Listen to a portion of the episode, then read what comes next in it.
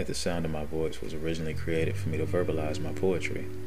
Initially, when I first began writing, it was a way for me to escape. To use words to create a different outcome when whatever was happening in my life wasn't what I wanted it to be. Well, you know how the mind works. Once your imagination starts to run, if you let it run long enough, you might end up somewhere new. I've always been one to desire to inspire mental as well as a physical stimulation with my work.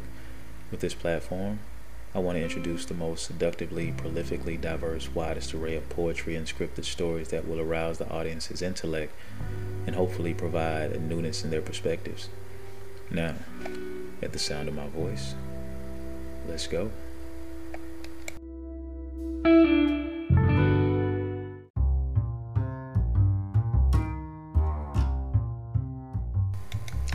Have you ever thought about investing but didn't know how to really get into it? Maybe the issue is trying to figure out where to start on understanding the information. Well, I suggest you try the Acorns app. You can start investing with as little as $5. The thing is, even with that $5, you don't have to do that all at once. I started with what's called roundups. It's basically the change from when you buy something, with your personal funding source connected, of course. Round it to the nearest dollar. So even when you spend $1.99, that penny goes into your roundups. Then, once it hits $5, you can invest it based on how aggressively you want your money to work for you. Sounds simple enough, right? Well, I got something even better for you. You can make one time investments, you can do recurring investments of your choice, open an account specifically for investing the amount in it, a retirement account, and much more. Still not sure? Well, Acorn will answer all of your questions because it has the information on the app needed to help you better understand each investment option you may be interested in. So, what are you waiting for? Click the link in the description below and download the free Acorns app today. That's a whole other level of saving for your future.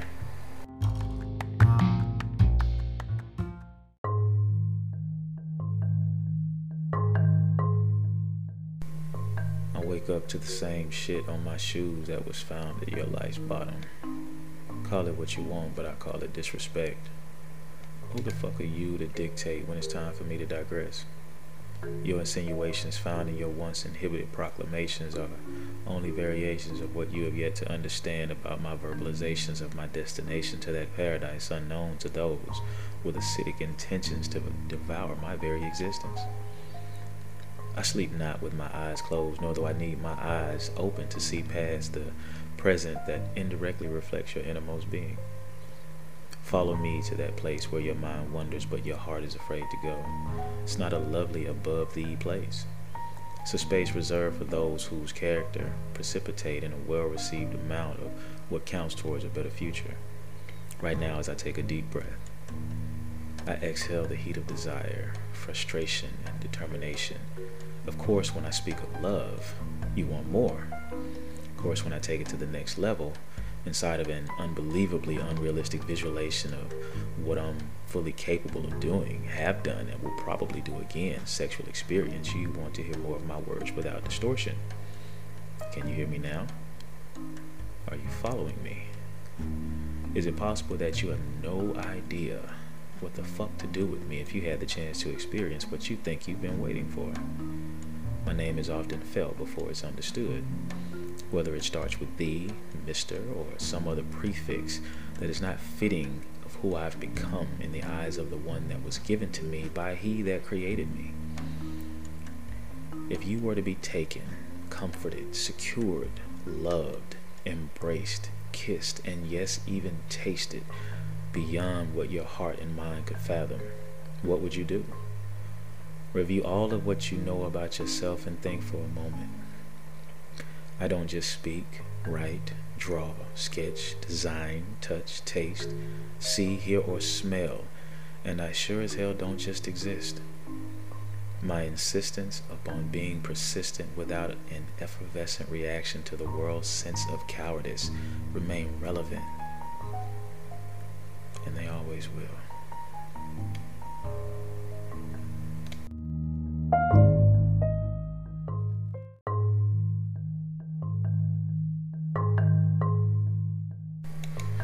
Scream Session Revisited was really my fuck you piece, just to plainly put it. Uh, what I was dealing with at the time was definitely something that took my breath away. I allowed myself to really be at a weakened state. And notice I said I allowed myself, as we sometimes do.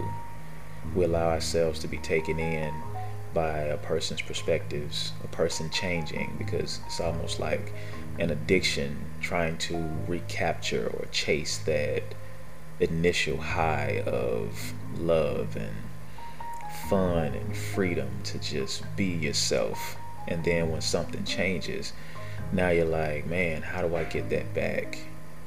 What happened? What did I do? And so this piece, even though it was a fuck you, it was still a revelation of I need to I need to get back to me. This is who I am. Because I can't be a man and move forward and progress if I'm worried about what anybody thinks about me. So, what example am I setting? Where am I putting my focus? So, scream session basically means angry. Revisited meaning this is it's either the second or third part. So there's some more parts to this that are gonna come.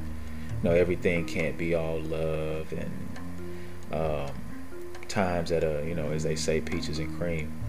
But at the same time, you have to love yourself enough to break those things that bind you to either your past, your present, especially those things that are going to hinder your future. So, for anybody who's ever upset, if you're a writer, put it in the writing. If you're a singer, put it in the music. If you're an artist, put it in the art in some creative, expressive form. And if nothing else, you know, write yourself away from it. Scream session is my way of dealing with it head on. Everything else is my way of visualizing what it would be like to do something different. Because you never have to stay inside of that pain or that frustration. You can find a way to get out of it. You just have to find it. Don't give up till you do.